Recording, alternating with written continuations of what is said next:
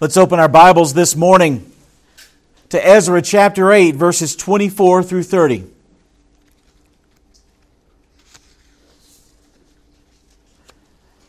Ezra chapter 8, verses 24 through 30.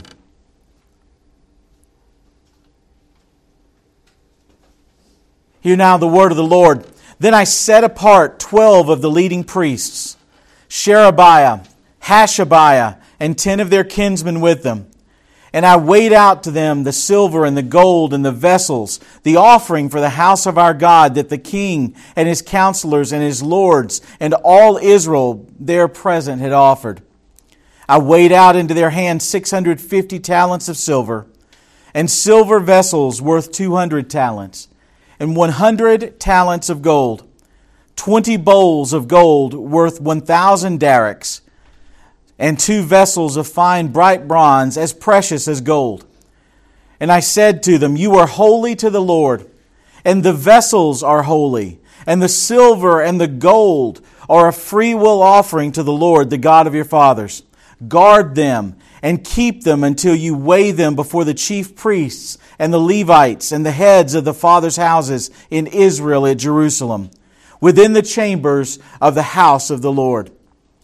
So the priests and the Levites took over the weight of the silver and the gold and the vessels to bring them to Jerusalem, to the house of our God. Let's pray. Our Father, teach us this morning from your word. Not simply to increase our knowledge, but God, to increase our obedience. Not simply to make us more confident in you but to draw us closer to you, which is, in the final analysis, all the confidence we need. We need to be near you. We need to be close to you.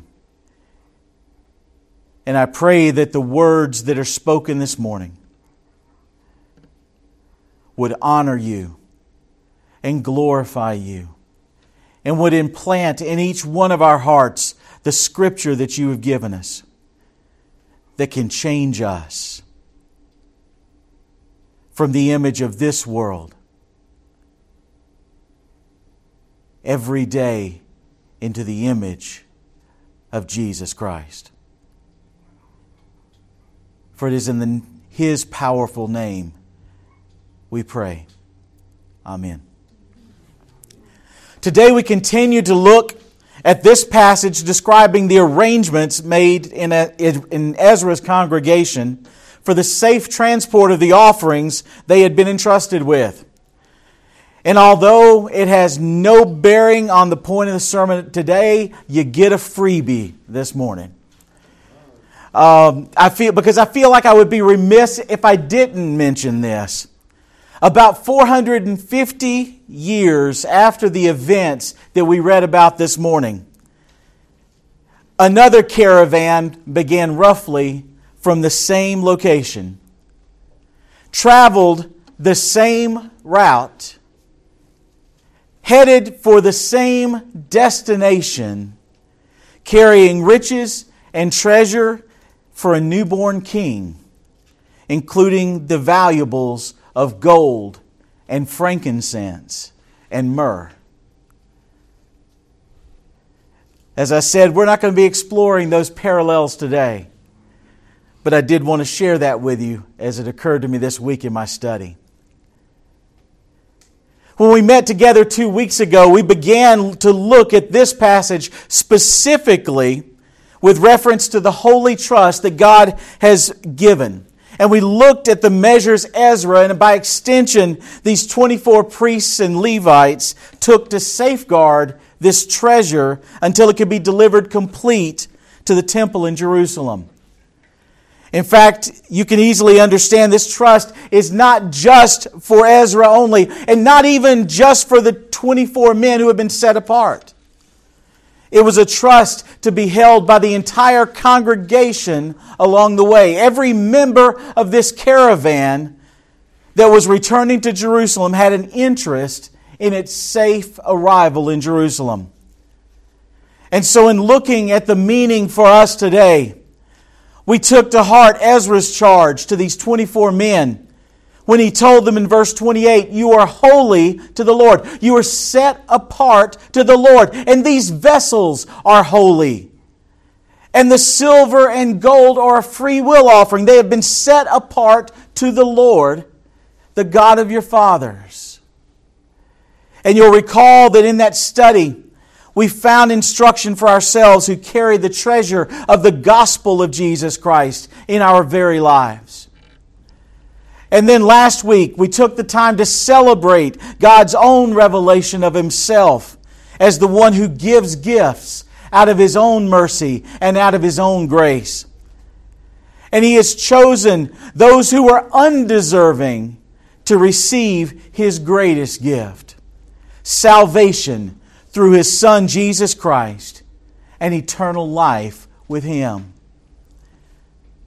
And so this week, I would like to return to this passage once again to explore how God accomplishes his work through us. Because everything that we've talked about up to this point has been preliminary to looking at how God works in his people. In effect, we'll combine the truths of the last two weeks to help us understand more of how God works through us. Specifically, we will look at how He distributes gifts among His people. Now, I want to make it clear how I'm using the word distribute today. In our language, it's very often understood as a synonym for give we gave you a bulletin today. We distributed a bulletin to you today. But that's not the meaning that I want to use. That's not the shade of understanding that we want to get to today. Because last week we looked at the God who gives gifts. The meaning for distribute that I want you to keep in mind today and that I want to use in explaining this is the idea of spreading something to a lot of different people. Like distributing toys, to needy children. Even in its giving con- connotation, that's the meaning behind the word. We look at the idea of distributing as someone who divides something and gives a portion to each person of many people. And so we take one thing and we give each a portion. That's exactly what Ezra did with these offerings and these gifts that had been made to God. He distributed them, he divided them to the 24 priests and Levites, giving each one a share. Now, notice I didn't say an equal share because the scripture doesn't say an equal share. It merely indicates the great wealth that was being transported to, to, Jerusalem was split into the care of these 24 men. They were the ones who, based on God's ordained position, were set apart, made holy to carry this particular gift among themselves. And so today I'd like to look at the parallels between the distribution of God's holy trust in Ezra and the distribution of God's gifts to His church all the way to this day. Now, I don't know of a clearer exposition of God's distribution of His treasure among His people than the 12th chapter of the book of 1 Corinthians. I would recommend that you kind of put a finger there or throw a bookmark there. 1 Corinthians 12 this morning because this chapter is basically one single thought examined and explained as the Apostle Paul was enabled to do by God. And that single thought is how God distributes gifts among his people. It begins with his premise in verse 1, where he says, Now concerning spiritual gifts, brothers, I do not want you to be uninformed. Now, in some of your translations, if you're looking at it in, in your Bible, the word gifts is in italics. Some don't do it, but many do. And you know what that means, right? It means that the word gifts was not in the original language. It was added there by translators for clarity but it was not found in the original Greek text.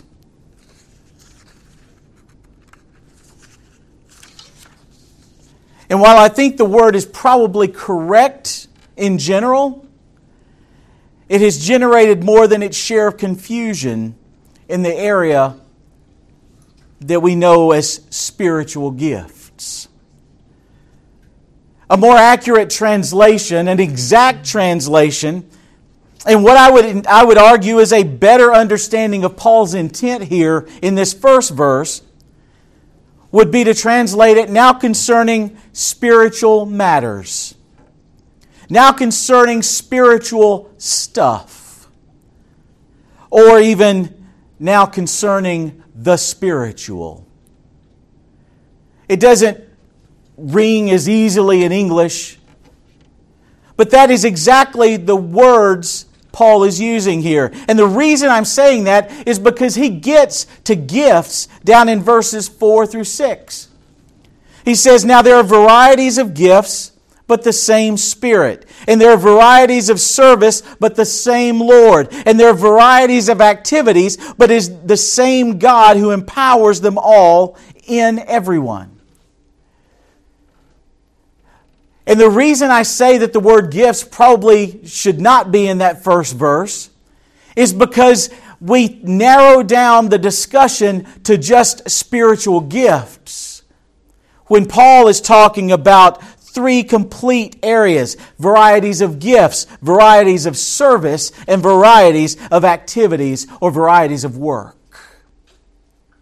In our modern church, we have in many parts an unhealthy fascination with what we call spiritual gifts. Some would make evidence of one of the enumerated biblical gifts tantamount to salvation itself. For example, there are some who call themselves believers who would declare to you that unless you have spoken by the Holy Spirit in a foreign tongue, you are not a Christian. I've had people tell me that. Let me just set the record straight. That is a dangerous heresy. The only thing that makes you a Christian is the application of the redemption of Jesus Christ. Nothing else. And the way you will know you are a Christian, from the scripture, it tells us that that evidence will be repentance from sin and a new life in Christ, not the fact that you say something you don't understand. But even in churches that don't go that far, I have been encouraged in other churches to take a test, a spiritual inventory to discover my spiritual gift or my spiritual gifts. Bah. Those inventories do not even take into account what Paul is talking about here. That there are not just a variety of gifts, but there are a variety of service, and that there are a variety of activities. There are a variety of things that the Spirit calls us to do here and now in our church. Not just a propensity in our lives. It is possible to spend too much time exploring your spiritual gift and too little time using it. Just like you could consider an opportunity for service so long that you let it pass by while you're considering doing it. Just like you could miss the opportunity to serve Christ faithfully while you're waiting to be led. It does not require a personality test to tell you if you have a disposition toward prayer or toward generosity or toward teaching or toward quietly enabling others to use their talents in the service of the gospel it doesn't require a spiritual inventory to tell you you can help others and build them up. What Paul is telling us when he talks about spiritual gifts is to don't spend so much time worrying about what they are, use them. God has given, to, given them to you. And it may be that you have a great desire to do something. And if God has given you that desire, then that can be developed into someone who uses that gift mightily for God. In the second epistle of Timothy, as Paul was recalling the fears and the tears of Timothy related to his concerns about his ability to do the role that Paul had given him. In the very first chapter of this second letter to Timothy, Paul tells him, For this reason, I remind you to fan into flame the gift of God, which is in you through the laying on of my hands. For God gave us a spirit not of fear, but of power and love and of self control. That's verses 6 and 7. He remembered how concerned, how worried Timothy was that he was up to the task. And Paul says, I know you and I know the gift that God has put in you. Fan it into flame. You are not now what you one, that one day will be. God will bring you up. Even as Moses stood before the burning bush and said, I cannot speak we find him speaking quite eloquently by the end of Deuteronomy.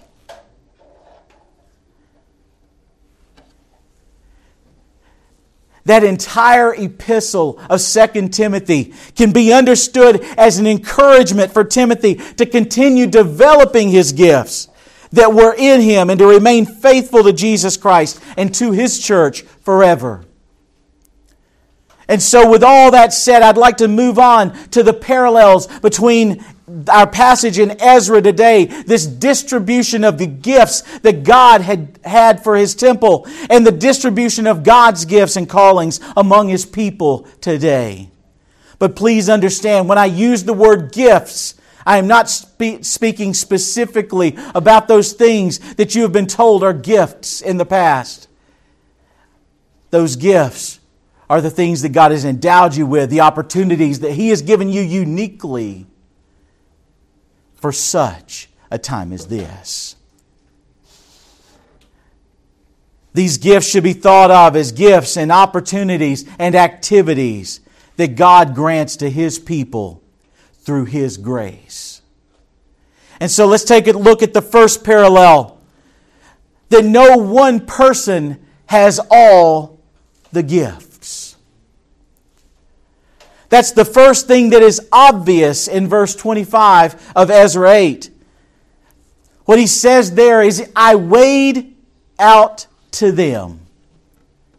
I divided to them those gifts. He apportioned the gifts of God to each of these men and made them responsible for their portion. Likewise, in the church, after Paul has listed the examples of the way God has provided gifts to his people in his church, we're told in 1 Corinthians 12 11 that all these, all these gifts, all these areas of service, all these opportunities are empowered by one and the same Spirit who apportions to each one individually as he wills.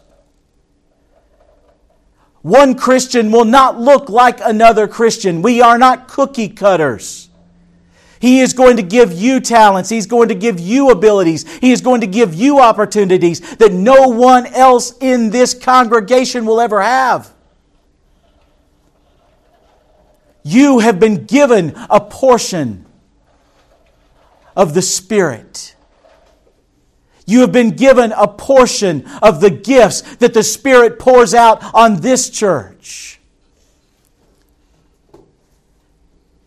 And God doesn't distribute it just because He doesn't want to put all His eggs into a single basket. It is because God has ordained the church that each one of us is vital to its mission.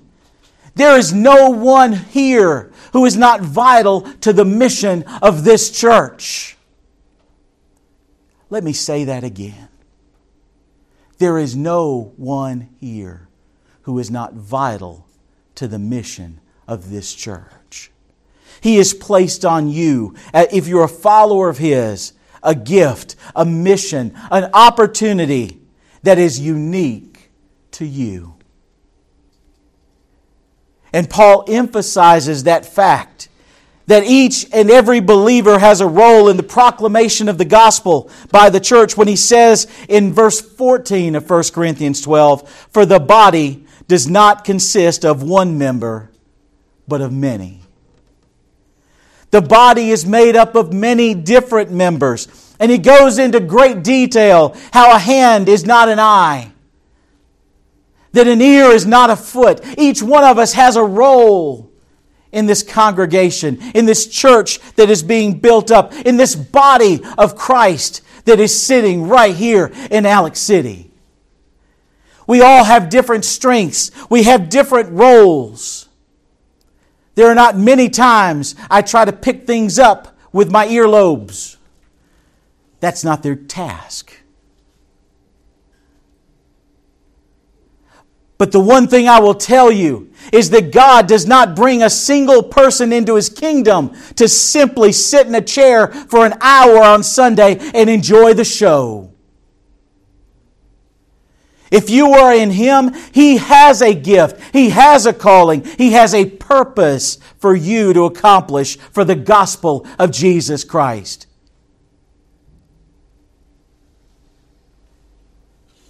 That's the first parallel that God distributes those gifts. The second parallel is this without all the gifts, the work is incomplete. Each person is not only endowed, they are necessary, even vital to completing God's task here. Ezra warned his trustees that these gifts that had been distributed to them would receive a full accounting when they were reunited at the temple in Jerusalem. Failure on the part of a single individual would mean failure for the entire group. Every single person, even those who were not personally responsible for those treasures, was responsible to accomplish the mission to safely transport this treasure to God's temple. In a like manner, in verses 26 and 27 of 1 Corinthians 12, Paul continues to describe our dependence on one another in the analogy of the body. He says, if one member suffers, all suffer the word together. If one member is honored, all rejoice together. Now you are the body of Christ and individually members of it. You all are the body of Christ.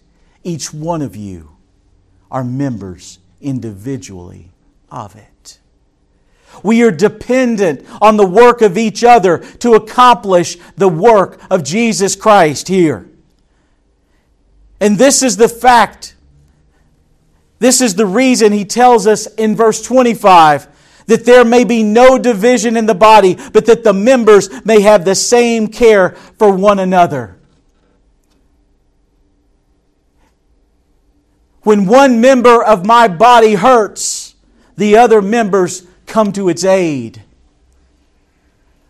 When a member of this body hurts, we are together in coming to our aid.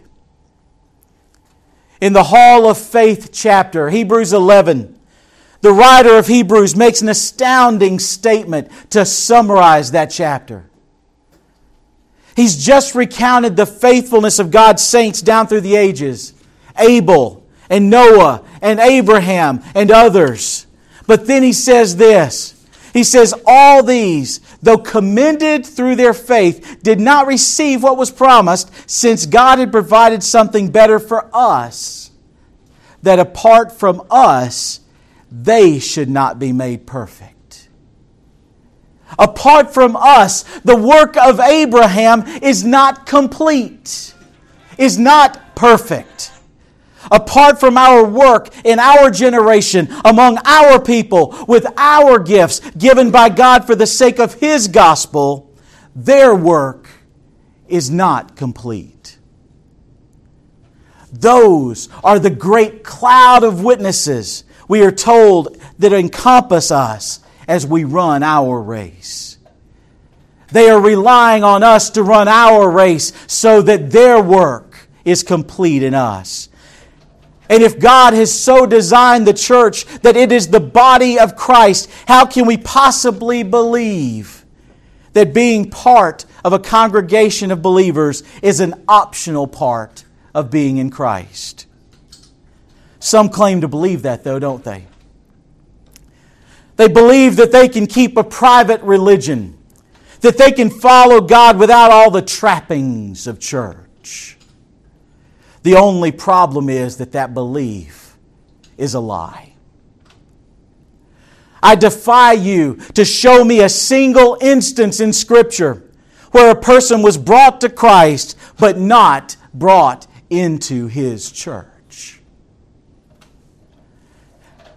Now, there are some we may lose track of because we're not told specifically they went and joined the church at Antioch. But nowhere I know of are we told that a person was saved by believing on the Lord Jesus Christ, only to be set apart alone and isolated from the church of Jesus Christ. The very assumption of the writers of Scripture is that these converts would be immediately joined to a congregation, even if it is one that they themselves must plant, like the Ethiopian eunuch. And so, in carrying this holy trust that God has distributed to us as believers, we rely on each other to support and to encourage us, to challenge us and to exhort us, to care for us when we're weak, and to allow us to care for them when we are strong. The church is not me and you. The church is us at every point. We are together. And everyone in the church is vital. The third and final parallel we'll look at today, I have alluded to over the past couple of weeks. None of the gifts are intended for the personal enrichment of the trustee. For Ezra's trustees, not a penny of what was entrusted to them belonged to them. When they reached their destination, every cent would be turned over to God because it was His in the first place. And so for us, in the use of the gifts that God has given us. We must be very careful not to consider them something that we glory in. These gifts of grace are not for our glory. These gifts of grace are given to us for God's glory and God's glory alone. In Ephesians chapter 4, verses 12 and 12 and 13, Paul explains in detail why God gives these gifts to us. He, said, he says it is to equip the saints for the work of ministry, for building up the body of Christ until we all attain the unity of the faith and of the knowledge of the Son of God to mature manhood to the measure of the stature of the fullness of Christ. That's a mouthful. Let's break it down just a second. These gifts are not merely about making ourselves grow. It's not about making our reputations. They are given to us for helping each other grow in respect to the gospel. The work of ministry, the work of service, the unity of the faith, he says. That means the proper doctrine and belief. We're here to teach each other the truths about Jesus Christ. The knowledge of the Son of God. That is experiential knowledge, walking with Him and understanding Him as more real than anything we can see, feel, hear, or touch. To the ultimate goal, to be mature as measured by our closeness to the fullness of Christ. We don't get to set our own standards. The standards for our behavior, the standards for our life is Jesus Christ alone. And so the gifts and the callings that He gives us are not intended to make a name for themselves, they are intended to make much of His name. If when I die people consider me the most eloquent preacher on earth, I will say it's not very likely. But even if they did, I shall have utterly failed in my mission. Because I must decrease and He must increase. Now I'm going to strive to do my best in preaching and in preparation for proclaiming the gospel of Jesus Christ. But if I ever do it for my own sake or my own name, I will have failed in my mission that God gave me. I do pray that my preaching would help you to come to a greater understanding, a greater love, a greater obedience to Jesus Christ our Lord, but that God only would receive the glory from it. I am just a bondservant, a slave to Jesus Christ. I'm only doing what I have been called to do, what I've been told to do. I am doing the will of my master. And so any praise, goes to him. And I pray that God would keep me aware of that truth, even as the enemy may at various times try to discourage me from my task or try to puff me up in it. And so, likewise, as you utilize your gifts on behalf of others, strive solely for the glory of God not for your own glory, not to make a name for yourself, not to have people look up to you. Point them at Jesus Christ and not to your own wisdom.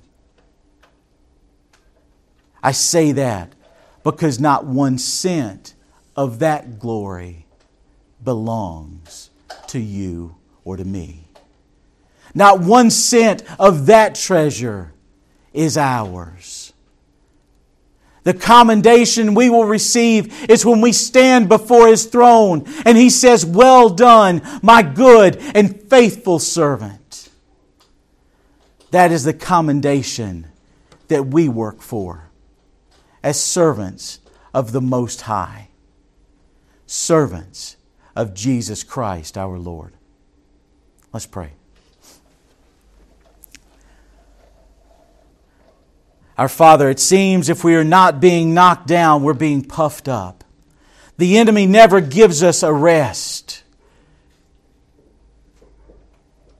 Our egos or our insecurities seem to always be in front of our eyes. But God, let us have eyes for only you.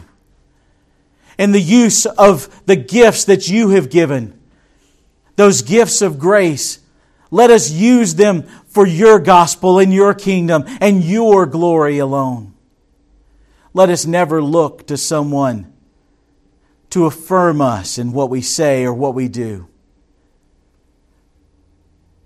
And let us always strive to be faithful servants. We love you. We want to be closer to you. We pray for your return. We echo with the faithful down through the ages Come, Lord Jesus. Maranatha. Come quickly.